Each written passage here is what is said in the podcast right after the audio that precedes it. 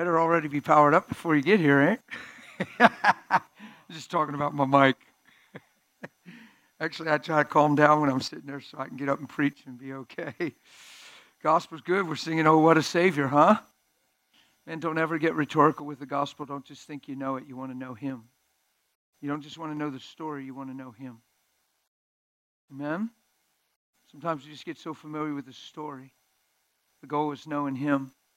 And I think about this stuff, and, and the Holy Spirit has always grew my heart to think about this stuff. Like, I, am not in a hurry. I take my time. I, I, I read and I think, and I'm, I'm praying, and I'll, I'll, just cover a scripture or two, and it's just like, what? And I, I remember when I first got saved, Pastor, I, I sat on my bed. See, I mean, I'm, it's, emotions just flood me right now because it's real. It, I'll fight that off. I won't play that card on you, but I sat on my bed, and I remember I just couldn't get over because I heard the gospel my whole life, but I couldn't get over that God would come in the flesh, that God would put himself in a woman and be born of a woman, that, that he thought man was so valuable to him and so important to him, that there was a purpose in man that was so intense to God that he would actually come and, and become a man to pay the price to redeem mankind and get him back on track. And I just dwell on that. It would just freak me out. It would be like that, that God would put himself in the womb of a woman like, that's the Lord. He's just sitting in there. Crockpot for nine months.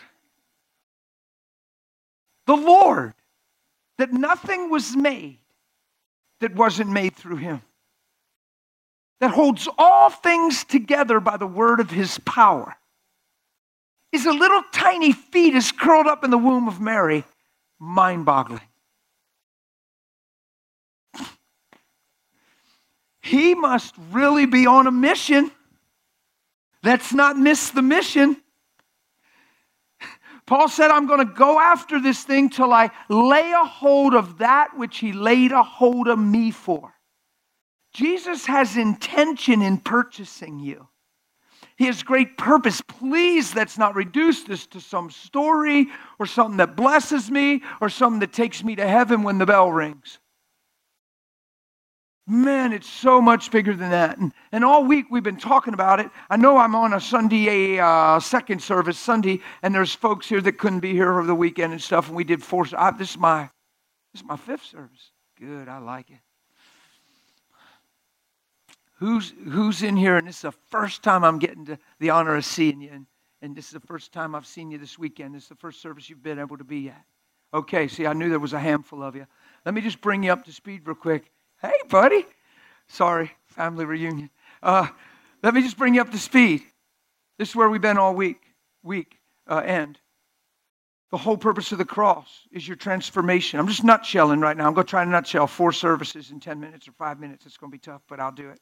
We'll do it. Maybe we won't. Maybe it'll turn into a whole message. The whole reason Jesus died on the cross was your transformation. He paid the price to put his life back inside of you.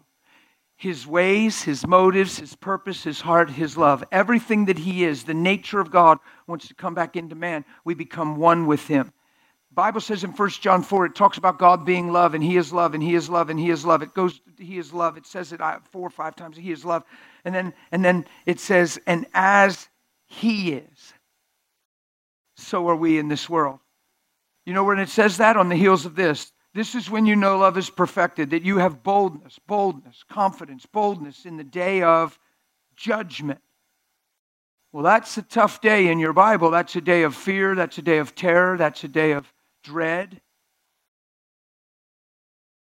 But you can have boldness in that day. What gives you boldness in that day? Because as He is, so are you right now in this life, in this world. He ain't talking about a worship service. He ain't talking about being a tither. He ain't talking about going on a mission trip and feeding the poor. He's not talking about all the Christian things we do. He's talking about becoming like him. He's not talking about what we do, he's talking about what we are. Because as he, so are. You find me a limitation in that. That's scripture. Don't talk yourself out of it. Don't say, well, yeah, but brother, eh. Stop. He paid for that. He sees that. Why would God put himself in the womb of a woman if he didn't think what he was paying was worth purchasing? Come on.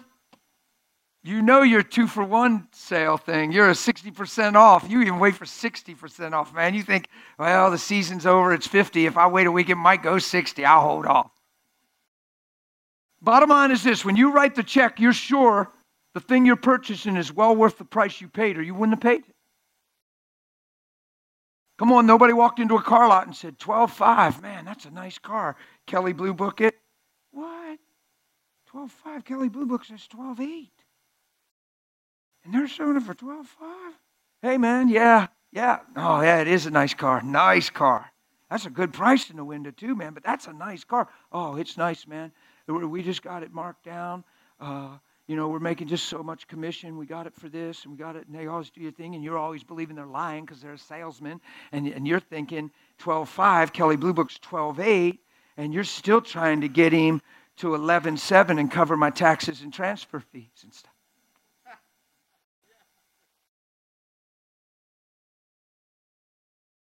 Bottom line is this when you finally make the bargain, the deal, and you cut the check, guess what you believe?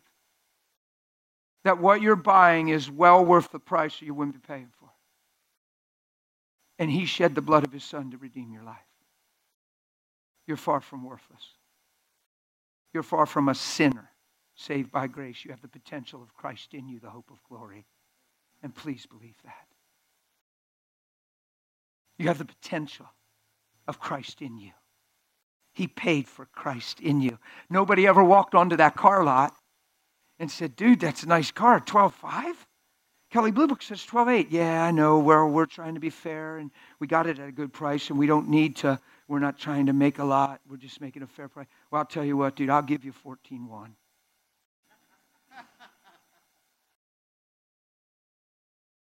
Has anybody ever done that? Car salesmen say, no. but while we were yet sinners, and in due time, Christ died for the ungodly. Why? Because he didn't want to leave us ungodly, because he didn't create us to be ungodly, and he didn't see us ungodly in our destiny. And he wanted to take out the old heart of stone and put in a new heart of flesh, and he wanted to breathe life into us and put his spirit into us. This thing is way bigger than you praying a prayer to go to heaven and then attending a word preaching church. This thing is about you becoming what he paid for. And I just want to encourage you this morning. We've been trained in a lot of ways. We got a lot of rationale. We got a lot of thoughts. We got a yell, yell butts and, well, you don't understand. And, and we got a lot of rationale that we've been trained by that has talked us out, if we're not careful, of straight truth that wants to change our lives. We have a lot of reasons, excuses, things that aren't evil. They're not evil. They're usually just deceived. They're not intentional sometimes. Sometimes they are, but not always. I usually don't believe they are. I think a lot of times they're just we're just misunderstanding. We're just not seeing, and we have a lot of yell butts in our life that never came from the, the realm of truth. Yeah, but you don't know how I feel. But yeah, but it's been a tough season, Pastor. Yeah, but lighten up. I mean, you don't even know what I've been going through, man. And see, as long as we have that alibi, you're saying you'll never become what he paid for. There'll always be a reason to not arrive. And you always justify where you are, and even if where you are isn't where he paid for, you'll be settled there because you believe you're yell butt. So you won't have a conviction to be transformed and grow up into him in all things. And you'll live by rationale and you'll create your own little thing and you'll say everything else is denial or hypo preaching or not facing reality or keep it real, brother. You ought to probably talk to Jesus about keeping it real. He kept it pretty real. He was treated unjust like no man ever will be in history. He was never more right than any man has ever been and was never treated more wrong than any man will ever be. And he did not have issues. And he didn't say a word. That is impressive and amazing. And when I look at Jesus and see that, and he paid a price to put who he is in me, I want that.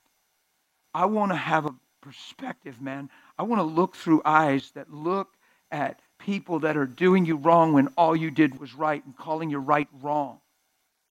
And you be able to handle that and not change your view of them. And realize that deep in your heart they have way more destiny and forgive them, Father. They don't know what they do because if they really saw who they were and if they really knew who they were, they wouldn't be doing what they're doing. And I'm not going to let what they're not decide where I am because my life is rooted and grounded in Christ. Come on, we've been pushovers, man. We think we're in control and everything else is telling us who we are. we're thinking we're driving the car and we ain't even at the wheel.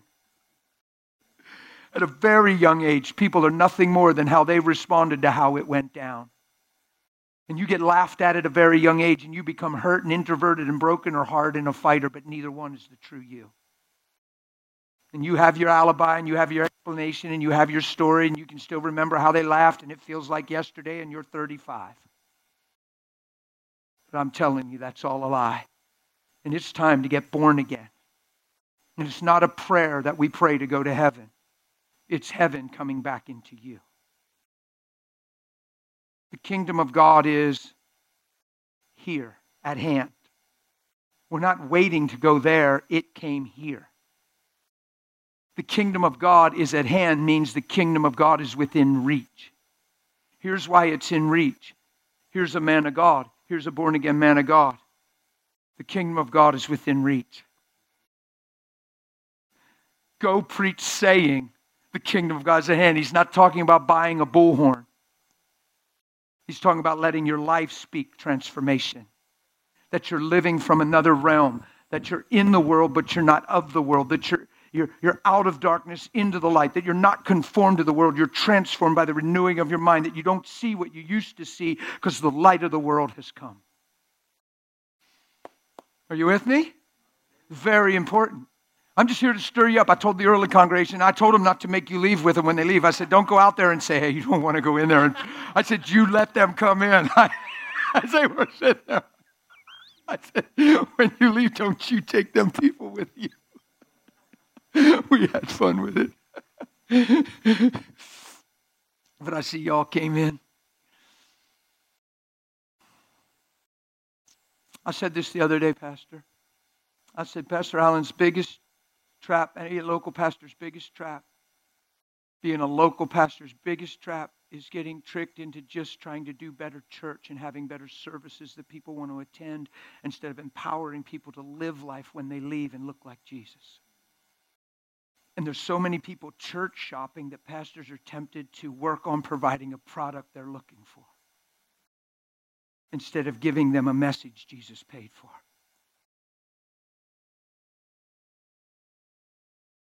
And we've learned how to do amazing church. But we run the risk of not being her if that's all we're coming for. So all of a sudden we know how to do church, but we're not being her. And all of a sudden, our identity gets wrapped into what we're a part of and what we belong to. And all our identity is wrapped into Christian things instead of Christ-likeness and knowing Him. They're just little traps. They're little subtleties. But man, they have extreme complications. His biggest challenge as a local pastor is, is, is He's just learning how to do better church, just wanting to do better church instead of empowering people to live when they leave and, and marrying, coming and going. It's not that he preaches this message every day, every Sunday. It's that he just keeps it in front of you. Hey, remember why we're here. Hey, Christ, man. He might have a message on something totally, a topic in the Bible that he feels like it's imperative for us to all grow in together, and that's totally awesome. It's not that you have to preach this message every Sunday. We talked about this this morning. It's on my heart now. We did, just us.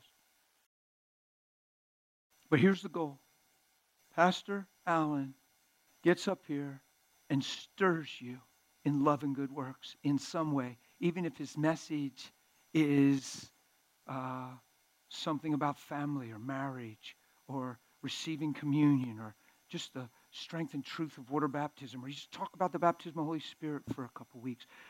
But in that process, you still keep in front of the people Remember, this is why you woke up. This is why we're alive. This is why he came. This is who you are. Why? Because he keeps us stirred in love and good work. So you don't go to work on Monday and let your boss dictate your attitude, and all of a sudden you feel sorry for yourself, and now you're looking for another job because you can't stand the people you work with. Because when you run from that, it'll be where you go because it's you, it's not them. It's the way you see, it's not them. Forgive them, Father, they.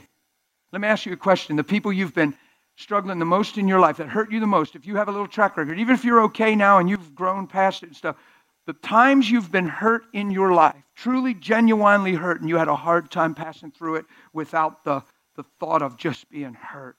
Let me ask you this. This is what Jesus taught me a long time ago, and we, we share this a lot back home. If those people that we're talking about, if they knew who they were, if they were in love with Jesus and absolutely filled with Holy Spirit, would they have did what they did and said what they said? Then why are you taking where they're not personal and becoming a product of where they're not? Why don't you hurt for them? Why do you hurt because of them? Because they're lost. Why are you letting their lost make you lost?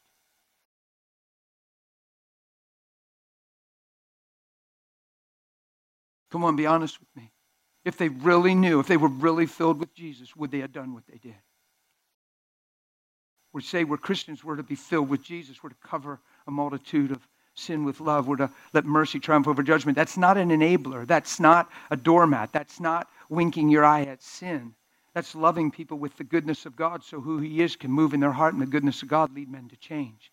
Because at some point, a person gets convicted and says, Man, I've been really irrational. Man, I've been harsh with them. Man, I've been angry.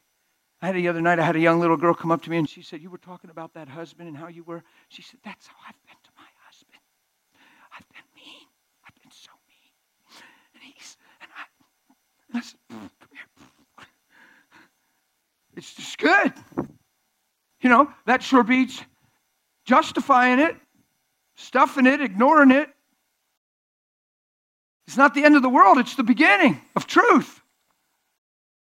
Man, if your attitude's not producing life, why would you stay in it? If your heart's not encouraged, why would you keep believing what you're believing? If you're living up and down, probably ought to get something more solid. If the day of the righteous is brighter and brighter, and we go from faith to faith and glory to glory, and we're ascending into Him, we probably ought to look at our perspective, our motivations, our reason for being. If people just move you and shift you like the wind blows, we probably ought to look at that. Because if not, we're going to reduce the gospel to just God getting us through. We're going to be praying and think it's prayer in our bedroom for God to change everybody into what we wish they were. And all of a sudden, your preferences are Lord instead of His nature and Him in your life. See, you can't let the boss get on your nerves. You're supposed to have new nerves. And if you pray for God to move you because of that, He'll never answer your prayer. You might move yourself, but He ain't moving you. He's not opening a door for you to escape. There's no way because it's self centered. It's, it's, you're missing the point. People ask me, pray for a new job. I can't stand where I work. Man, if I hear one more F bomb, burns me out, wears me out. By the end of the day, I'm just so drained, brother. You got to pray for me to get a new job. And I'm like, I am never going to pray that. In fact, I, you might be running a risk right now by telling me this. I might pray that God balls you and change you there for the rest of your life till you get a revelation. Because you don't realize you're actually running from truth. You're running from something in Him that He wants to form in you so you have a totally different response. The gospel never told you, there's no scripture that told you everybody's going to treat you well and like you and build you up and encourage you and tell you good things. You're supposed to get that from Jesus, the cross, from Him putting Himself in the womb of a woman. That says a lot about your value. If you're trying to find your value through other people, you're only as strong as the weakness you're surrounded by. And you're doing as good as they're faithful. Come on, people. People don't even realize these hidden expectations we have. You wake up for you, you have you have people in position where they're set up to fail. And then you're justified in your pain because they failed. And they should have knew better. And I thought they loved me. And, and it's just a self-centered rat race world where everybody's hindered from shining. And he said, let your light so shine. But we can't because our perspective is. You with me? Come on, this is good news. This is just to help us run the race. This don't, don't feel corrected, feel encouraged. Nobody's spanking nobody. I promise. I'm crying out who we're called to be and created to be. We don't need animosity in our homes. It's a choice. It takes two to tango, it takes one to pursue peace. Blessed are the peacemakers, they're the sons of God. Sonship isn't a confession, it's an expression. Come on, it takes two to tango. You can't be praying for God to put out some fire that's burning, that strange fire, and then throwing a log in it. It takes two. It takes one to pursue peace, and one in Christ is a majority. The Bible says, In all you're getting, get understanding. We're destroyed for the lack of knowledge. You heard most of your life what you don't know won't hurt you. It's an absolute lie from hell. What you don't know is destroying you. In all you're getting, get understanding. Right? Where does understanding come from? From God, from Holy Spirit, from His Word. Truth sprang out of the earth. He's the truth. He's not a truth. He's the truth. He's sure not just a good idea. He's not a theology. He's not a doctrine. He's a person. And He's the Word, and He became flesh, and He dwelt among us and we beheld him. Oh my goodness, I love Jesus. I wouldn't see if he didn't come. A great light shone in the darkness. the light of the world.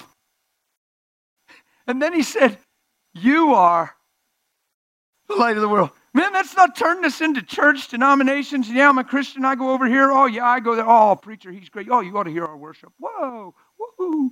And then mad at people and not manifesting Jesus, missing the whole point, letting the things you do in his name take the place of knowing him. Religion is subtle and it's wicked. Ah! Religion's wicked.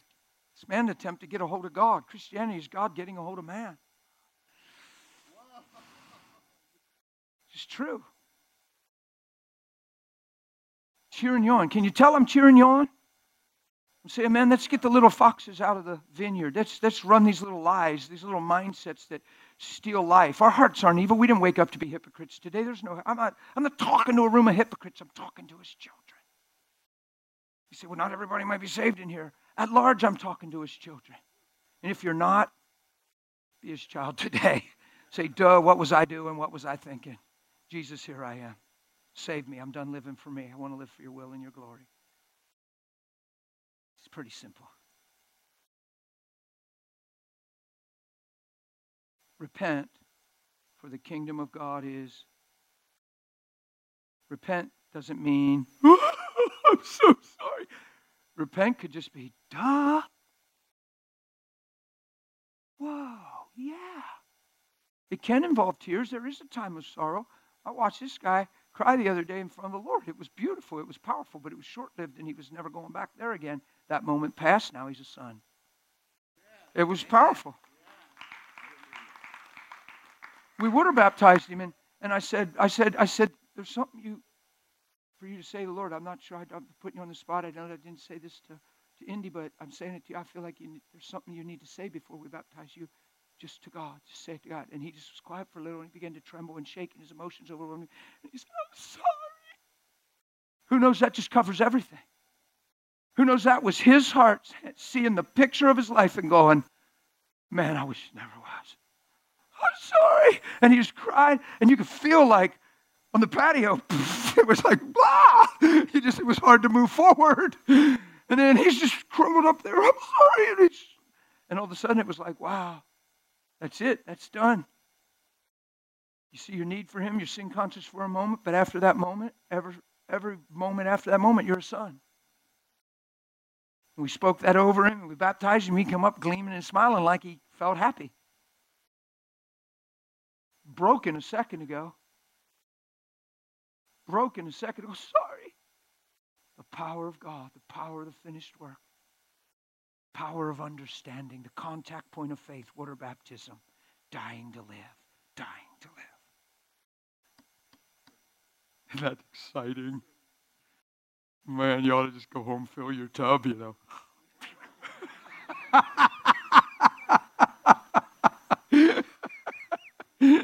just makes me want to go get baptized. No, I just have fun. It's, so, so, so I was trying to nutshell the weekend, and I, I knew I got preaching. But this is where we've been. We've been talking about the imperative of denying yourself without getting legalistic and rigid and condemned and taking your own tests and grading your own scores and feeling like you're failing. No, it's just a sincere getting alone with God and acknowledging in prayer, a lot in prayer, man, my life's not my own. Father, I thank you what you're teaching me. I'm following you, Jesus. I'm not just singing to you. I'm not praying to you when I'm overwhelmed. I'm following you. And Holy Spirit, thank you for helping me. Come on, that's a good line to go on. You wake up in the morning, Father, I thank you for this day. Man, I used to dread work. I used to despise my job. I used to feel like I'm bound to the grindstone and, and, and the nine to five song from when I was growing up. And some of you know what I mean. And, and some of you are like, what song? and you just say, but you know what? Life is a gift, and you have just changed everything inside of me. And man, I just appreciate the tool of, of work for income and just, but man, what a mission field, what a sphere of influence. And I thank you for crafting me and fashioning me today with perspective and attitude and things that just reveal your great name to the hearts of men. Thanks for the honor to shine without me trying to turn on anything. Just thank you that you've turned me on in truth. Man, I love you. Nobody owes me a thing today. My life is fulfilled in you. I'm lacking no good thing. Thank you for loving me. And you head on out the door. Boy, that sure beats all them other things we've done like bam, bam, bam, bam, bam, snooze button, torture yourself for nine more minutes, knowing you have to get up. Right? And then bam, bam, right when you're just drifting again. Bam, bam, bam. like, oh man, six o'clock already. Man, I didn't even get to bed till 1.30. And I had to pee twice. What a bummer, man. God, God, if you don't do something, I ain't get through today, man. I ain't feeling it. I don't, man, I need your grace, God. Thank you, man. And then we call it prayer. That's, that's our prayer. That's prayer time. So, what do you do in reality? How do you get real about this? What do you do in practicality if that's the scenario? Because we've all experienced that. That's why we're laughing. We don't. Some mornings you wake up and you just don't feel like waking up, and you don't feel like getting out of bed. Some mornings you got three, four things you got to do before lunch, and you don't even want to get out of bed. And if you don't have an answer, you call it depression. You curl up. You call sick. You cancel out. Wonder if it's just getting better perspective. Wonder if it's just laying in your bed and saying, "Wow." Man, I feel like I could sleep about two more straight hours. But the reality is, I got to get up. I have commitments today. But God, I just thank you. Your grace is amazing in my life. And you're the one that's just aligning my attitude. Man, a couple months ago, I'd have been grumpy right now. I'd have been looking at my flesh and talking myself out of a lot of things. And God, you're greater. And all of a sudden, your hands are raised in bed. And I just appreciate how you empower me and, and how you move me forward. And God, what an honor to live today in you. And I just appreciate you, God. And I just thank you for wisdom in the moment and that people around me, without me trying, projecting, Bible thumping, bullhorning them, I just thank you. They can't help but to see who you are because who you are is in me. And you sit up in bed and you begin to commune and pray. And, and, and about a half hour later, you don't even realize you went to bed at 1.30 and peed twice. And on the way to work, you actually feel like, man, ah. Ain't that cool? It's called saved by grace through faith. And every time you release faith in the truth, grace comes to make truth your reality. You're not biting your lip to be a good Christian, you're a believer. And every promise flows to the believer. So wonder if we're just believers. Wonder if we're not believers. but we see our need for a Savior, but we're not believers. What if we prayed a prayer and we've been forgiven and the Spirit of God has moved in our lives, but we're not believers? Meaning, wonder if we're not believing to live our life in Christ. Wonder if we've just believed He's the Lord and the Savior and His blood forgives my sin. Wonder if we're not believing to live our life in Christ. Are you with me? When it's not a good place to live, not believing, all of a sudden everything else matters more than what matters most all of a sudden you're a product of what you're going through and what people are doing to you instead of a product of what he's accomplished. All of a sudden your scenario and your circumstance becomes your world. instead of speaking life into your circumstance, instead of ministering truth into your circumstance. All of a sudden, you get betrayed in life, unfortunately, and then you live three months betrayed instead of overcoming evil with good and shining as a light in the midst. Wouldn't it be awesome to be betrayed and not even know what it means to be betrayed because you see different? Wouldn't it be amazing to cry for them instead of because of them? Wouldn't it be incredible to not have to call for prayer and ask for healing in your broken heart because He heals the brokenhearted because He changed your perspective? It's amazing how we think he, he heals the brokenhearted, so we always think we have a broken heart or have to have a broken heart. Wonder if we teach people that your heart doesn't have to be broken because of how you see. Jesus' heart wasn't broken, people. I can't believe my own people are doing this to me. Man, I've done nothing but good. I've healed and I've healed. I've fed their bellies. They're so willful. They're, oh my goodness, they don't even know who I am. I created them and they can't even see.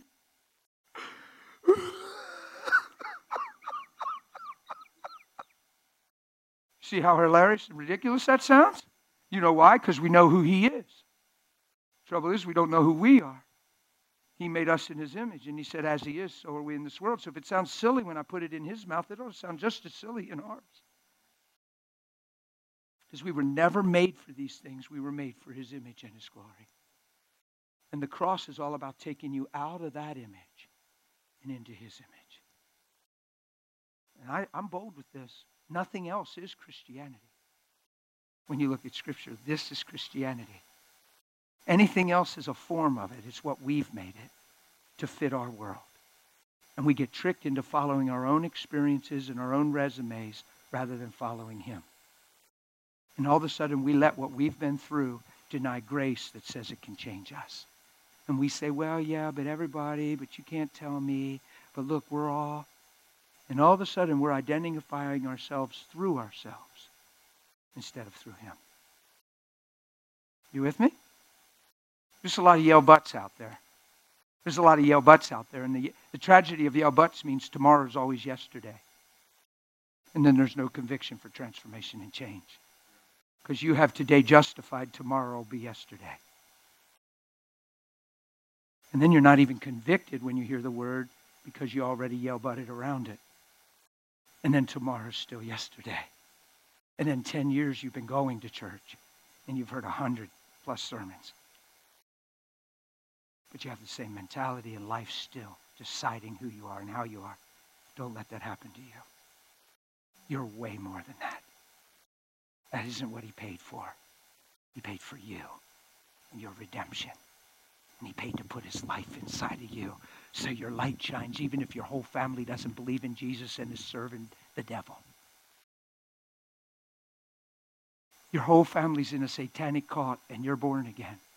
Because they're in a satanic cult, how are you any less anointed? How are you any less called? How do you have any less value? Watch. Because they're in the satanic cult, how are they less any less valuable to God? We let all these facts matter more than the truth that makes us free. And because we believe all the facts, we can't embrace the truth, and that's why we don't know freedom. You hear me? What we say is, I really need prayer, man. So my family doesn't even, well, nobody even, well, everybody, well, I don't even have, I'm just all alone, man. No, no, no, no, no. We're not doing Christianity. We're in fellowship with Him. To know the love of Christ is to be filled with all the fullness of God. There's a knowing that we're growing towards. There's a relationship we're all called to have. I'll just talk just a little bit about it and I'll close. Your life will never change because you sat and listened to this message. Your life will change because you took this message to Him and were willing for Him to empower you to become it. If you don't have a yes in your heart, and you don't hear this as the truth and you don't want to live this way, if you still have a chip on your shoulder, if you draw a line that people can cross and you hold on to rights that you inherited through the fall of man, then this message will never be your reality. But if you're willing to deny yourself, sounds scriptural, and love not your own life unto death, you'll step into a grace that transforms you and changes your eyes. Are you with me? But to become love, you have to be willing. And this is a little painful, but as a pastor in a church even of this size, you'd be amazed how many people sit in a church this size that when it comes down to it, aren't willing to become love. They're still willing to use old wisdom and hold on to their rights. Well, you're telling me if they, and they're already painting scenarios in there, you're telling me if somebody and I'm supposed to just forgive them, well, I ain't letting and I ain't winking at no sin. And if you do that to me, and, it, and somebody needs to hold them accountable. And people are actually already painting scenarios, talking themselves out of what they're hearing. I've pastored. I talk to people. I'm personal with people. I spend a ton of time with people. Did you notice how much time I spend with people? I ask questions, I listen, and I learn. I'm a talker, but man, I'm a better listener. I really am. Because out of the abundance of the heart, the mouth speaks. If you listen, if you just let somebody talk, you can locate, identify, and possibly help. Because you can hear where they're coming from. You can find the pain. You can see how they think you can see what they're letting matter most. And all of a sudden they mention that person's name three times, and every time they do, their countenance changes. And you can see they're carrying that thing. And you're not supposed to carry that, you're supposed to carry your cross. And your cross is where you died. So you never let sin against you produce sin in you. You never repay evil for evil. You overcome evil with good. Why? Because your life's not your own. You're living for his glory and his great name. You're not living for your well being. You're living for his name. He's not a survival kit. He's not here to get you through. He's here to change you. Oh, that's just good straight up preaching, Pastor. I can feel that's a good sword right there. That just went in like butter. I felt it. It was just like butter. It's amazing how we got tricked into a beneficial gospel that just gets me through, where all my life circumstances decide my disposition, my attitude, my emotions. It's, it's, it's, happened in the church. Tons and tons of messages just preached to benefit us, benefit us. That's why so many discouraged people go to church. Because it's not the gospel. We're not even preaching the intention. It's not wrong to believe for things. It's not wrong to believe for a promotion. But what's important is if you don't get the promotion, you don't fall apart and quit praying. That's just self centered. No wonder you didn't get the promotion anyway then. So whether you get the promotion or you don't get the promotion, it's not wrong to believe for it. But whether it comes or not, where, where is character auctioned off? Where do you compromise his image? Where do you become a product of not getting the promotion? See, because when you're in relationship with God and you have fellowship with God, that's what rules your life. So none of those things challenge this. Somebody gets their rent paid and they're worshiping all out. They're dancing in the front and nobody ever saw them dance, but they didn't think the rent was going to get paid. And at the last minute, midnight hour, it got paid. And somebody came and said, For I'm the Lord and I love you. And at the midnight hour, even as Paul and Silas were in that prison and they're prophesying, woo! And then the songs come and they just, because the rent was paid. But next month, it didn't get paid yet and they're a day over. And now they're up, up in the front and they're standing there like this, drawing attention, waiting for somebody to come and say, What's wrong?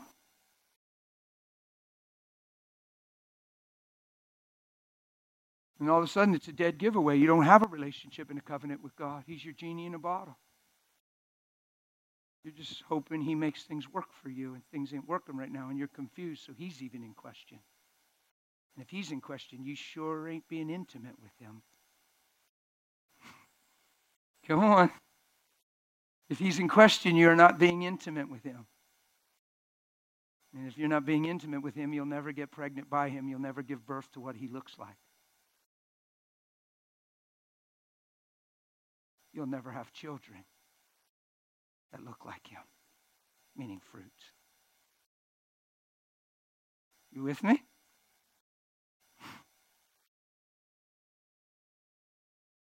Come on, this is important. We've been talking this way all weekend. And I'm going to leave here today and go home and keep talking this way and living this way and having the time of my life. So don't get mad at me. Jump in with me.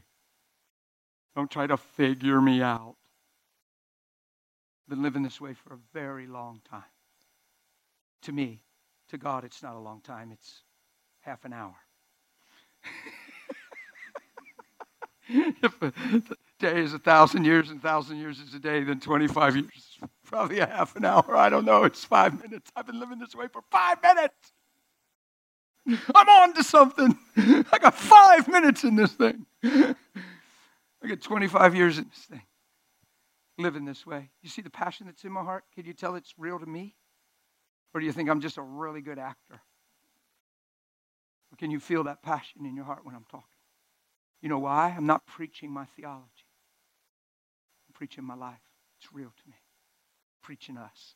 It's not my doctrine. It's not because I read my Bible and now I have a message. Hey, can I preach today? I've been reading. I got a message, brother. No, I, I never talk that way. I talk from who He is in my life. There's great confidence in my speech. Why? Because it's the way it is. It's the way we live. Come on, you have a hundred opportunities over. Be something else.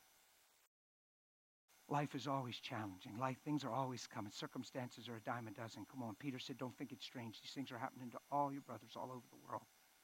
Don't turn inward. Don't get self-centered, self-focused. Don't feel sorry for yourself.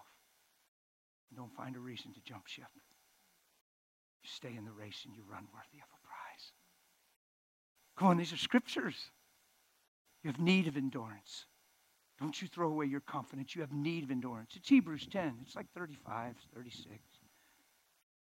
Throw away your confidence. It's great reward. You have need of endurance. So after you've done the will of God, you can receive that promise or reward. What's he saying? You're going to have to have endurance. Right? Talks about looking unto Jesus, the author and the finisher of your faith laying aside the weight and the sin which so easily ensnares us. Doesn't he? Looking unto. So I got to look unto Jesus. That doesn't mean, looking to you, Jesus, help. looking unto who he is, his person, what he conveyed, what he. Do you understand that Jesus did this? He came and modeled the life we were created for. I just love him so much. He like he didn't just come and preach at us, he became flesh and said, This is what it looks like. Ah! It's one thing if you go to church and you feel a little tired and your mom made you come, and then the preacher is just screaming and shouting, and you and you're like, man, would you shut up? I'm hungry. Jesus did not just preach at us. There's not one thing he's asking of us that he didn't walk through. There's not one thing he's calling you to that he didn't do.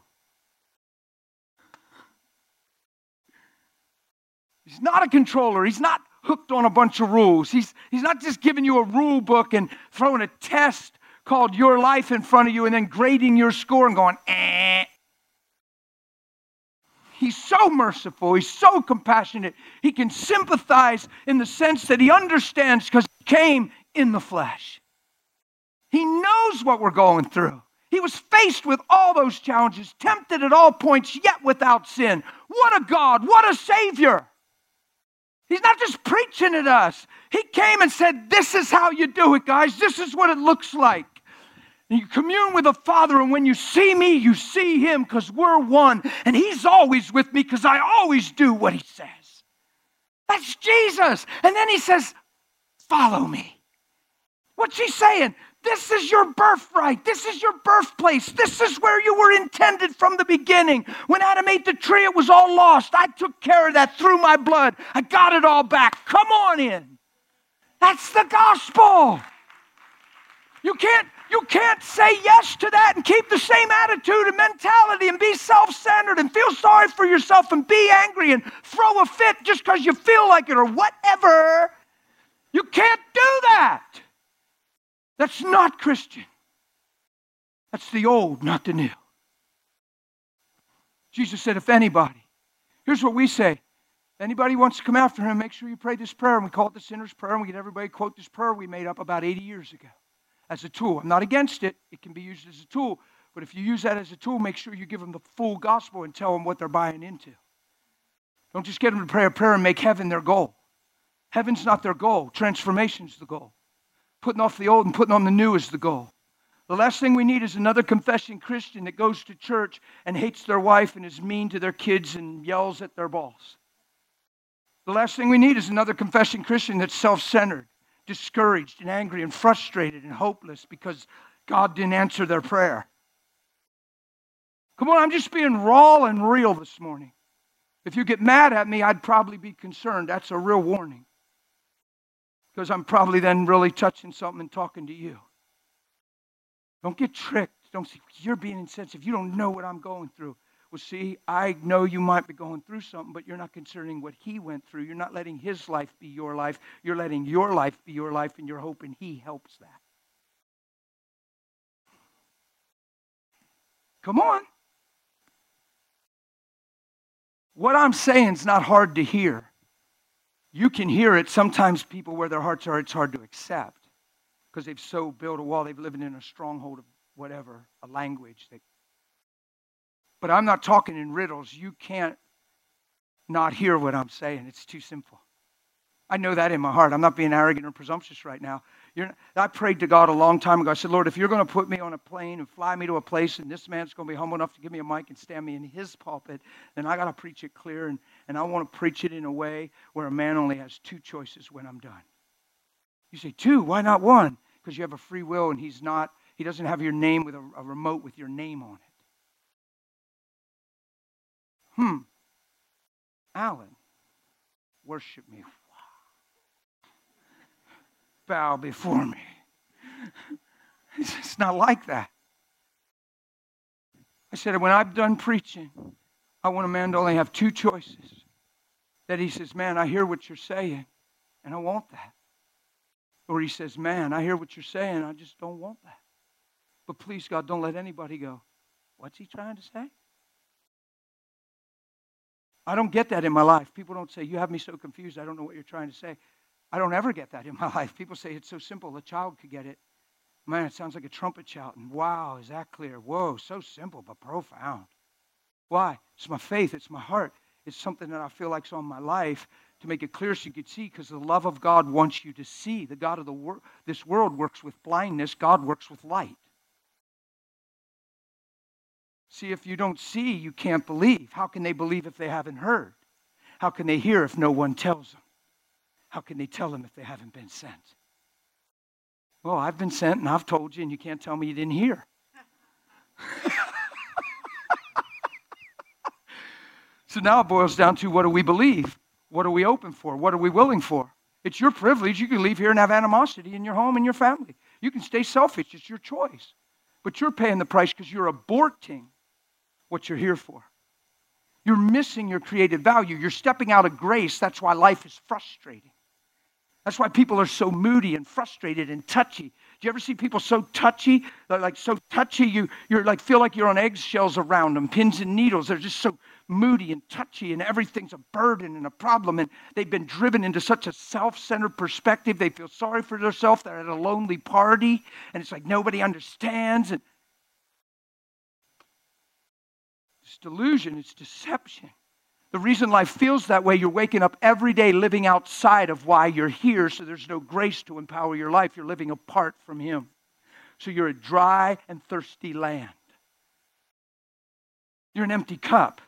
And yet He's anointed my head, and my cup runneth over. So if I'm called to have a running over cup and I'm living as an empty cup, that has to be miserable because my identity and my calling and destiny is an overflowing cup. So he feeds the, the, the, he fills the thirsty and floods the dry ground. That's supposed to be our lives. He's filling the thirsty and flooding the dry ground. Why? Anointed our head, our cup runneth over. He anointed my head and he strengthened me like the wild ox. Why a wild ox? Because you're not a domestic ox. You can't put a yoke on a wild ox. He'll kill himself. He'll break the yoke. He'll do something, but you ain't going to yoke him and break his will and get him to walk in a circle and tread out the grain and do the will of another. That's what a yoke does. It gets on your life and forces you to do the will of another. What's the anointing do? Breaks the yoke. Yeah? It's what sin does. It's why Egypt and sin and Egypt, the land of bondage. It's why David said, He saved me from the miry clay. He's referring to sin, but it's all going back to Egypt and back to Moses' day, what were the Israelites doing? They're under the bondage of Pharaoh, who's a type and shadow of the devil, the enemy, and they're in a foreign land held captive by something called Pharaoh, and they're in mud and mire and muck every day, treading in the mud to make bricks to build the kingdom of another. That's what sin is. It's outside your created value. Sin is you putting bricks and building a monument for someone else. It's building the kingdom of another. That's why you come out from among them. It's not because God's a legalist, it's because He's building His kingdom. And when you just don't address these things and you just stay in sin and you get your conscience violated or condemned or guilty or ashamed, all of a sudden every day you're still just in, under this bondage and you're just building the kingdom of another and you're captive and you're yoked and you're working out the will of another, not your father. Egypt is symbolic to sin, land of bondage, building monuments to Pharaoh, building huge monuments to honor Pharaoh. That's what sin is. Laying on my couch a long, long time ago, I asked the Lord about all these things. He said, The land of bondage you need is just a type and shadow of sin in people's lives. That's why David said, You saved me from the miry clay. I don't ever have to tread in that pit again. And I don't ever have to put the brick on the monument of another. I don't ever have to bring glory to another again. I can bring glory to his name. Why? Because I'm surrendered because I denied myself and picked up my cross. And I'm following him. I'm done with excuses. I'm done with letting what people don't see become my vision if he's the light of the world. Come on. Can't not hear that. How do I get there, Pastor? That's so intense. I feel overwhelmed. That sounds like too much to conquer. You'll never get there on your own. You'll never just say, okay, I'm going to do it, brother. Good message. Great. Got it. You don't do it, you become it. Come on, I'm going to give you the punchline right here in closing. I got a couple minutes to close. You don't do this message, you become this message. How do I become it?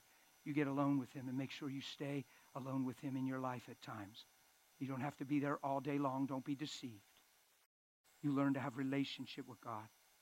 I can work 10 hour days, seven days a week, and have fellowship, intimacy, and communion with God. Don't get talked out of it. I can have communion with Jesus all the time. I don't have to be in a room alone. You develop your heart to know Him. You commune with Him. You live with Him. You don't have a date with Him. And then leave the date and let the momentum of the date get you through the day. And you can't wait till I see you again. I'm not making appointments with God, He lives in me. Come on, man. If every morning you said, Good morning, Marietta, you're so beautiful, I love you so much, and she said, Oh, great.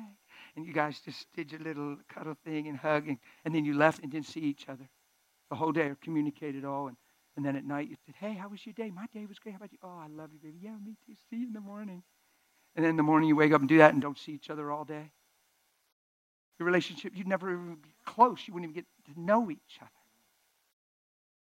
And you might brush against each other because you're there. But you wouldn't grow in relationship. You see what I'm saying?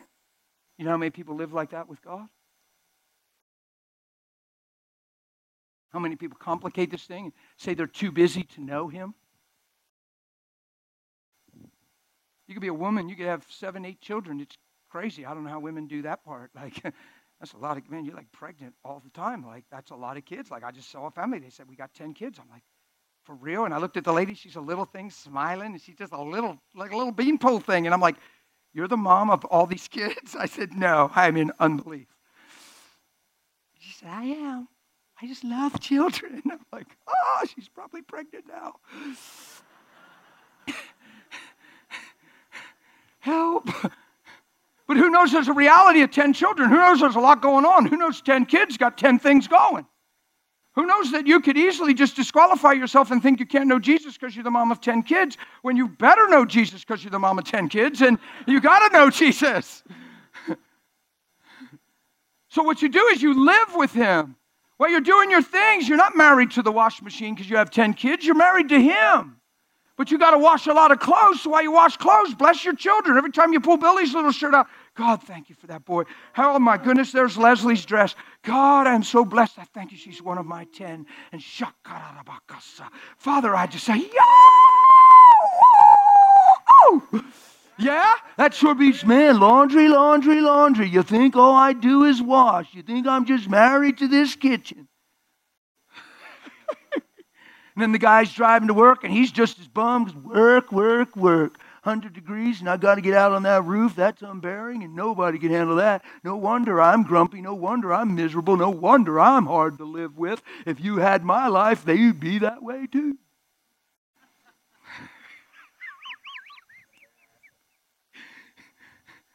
rather than God, man, it's hot, and I know I got to get on that roof, but I thank you for your grace. Man, would you show grace to my coworkers? And would you just let your goodness and your glory, man, it is what it is. Crazy temperatures, crazy weather. Man, let us get that roof done and just let people be protected and keep us from that heat. But God, I worship you. Thanks for my babies back home and man, my wife watching over them kids. Your wisdom abound, your mercy abound. I just love you, Jesus. Why is that so hard? Why is that so hard? or we're doing religious stuff and we're doing our little prayer meetings, and our little Bible studies, and our little women's group, and our little men's group. And then you're blessing all your children and praying, and everybody's crying, and they're prophesying over little Johnny. And then you're doing wash, and Johnny's stuff's inside out. And you just prayed for him to be a mighty man of God in all the days of his life, and you're all prophesying over Johnny's destiny. Now you're at the wash, you're frustrated because if you told him once, you told him a hundred times, Mommy hasn't heard enough. And I told you, well, I'm just washing stuff inside out, and it's going to your drawer inside out. If you can't take the time to love Mommy enough to turn that thing right back out, then I'm just, man. And all of a sudden, you pull that thing out after coming from tears and you go, he's just never going to get it. If I told that boy once, I go, man, he's just never going to. I think sometimes he just does this on purpose to test me. I was like, that boy. Oh, I'm not that far off.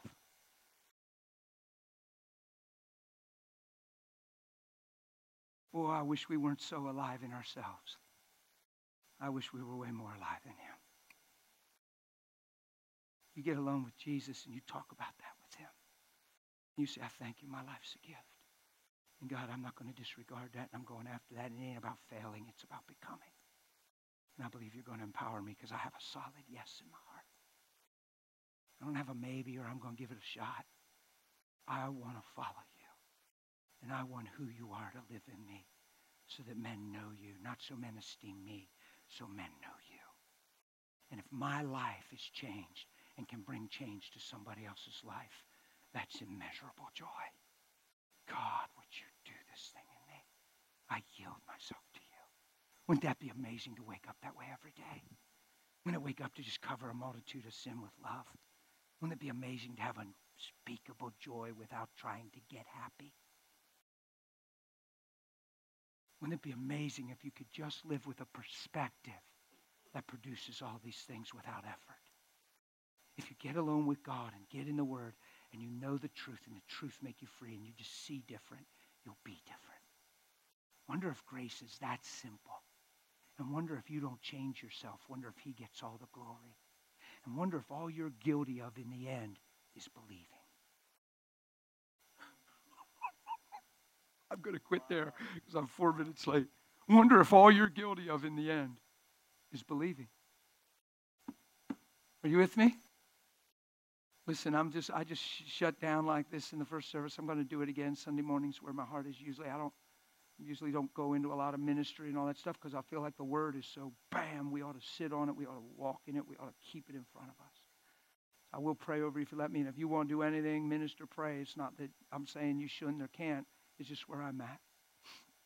But Father, I ask this word become life in this room. I ask that your wisdom becomes our wisdom in every way. And Lord God, I pray that this whole room, every heart here would be encouraged in their present situation. I pray they find truth in their present situation. And I pray, Lord, we get real with ourselves and real with you and your grace make a difference in our lives. Lord, my heart is that everyone in this room would be a sound yes, that no one would talk around truth and just let past hurts and things and situations and facts rule their life. I pray no one would be a present day talk show in this room. But I pray we will live redeemed and brand new in Christ and have eyes to see people for what they're created for and their value. God, teach us to carry our cross and let our light so shine before men. Holy Spirit, I'm asking you to walk with every one of us in an intimate way, wherever it is we are, and take us to that place in Jesus' name. Amen.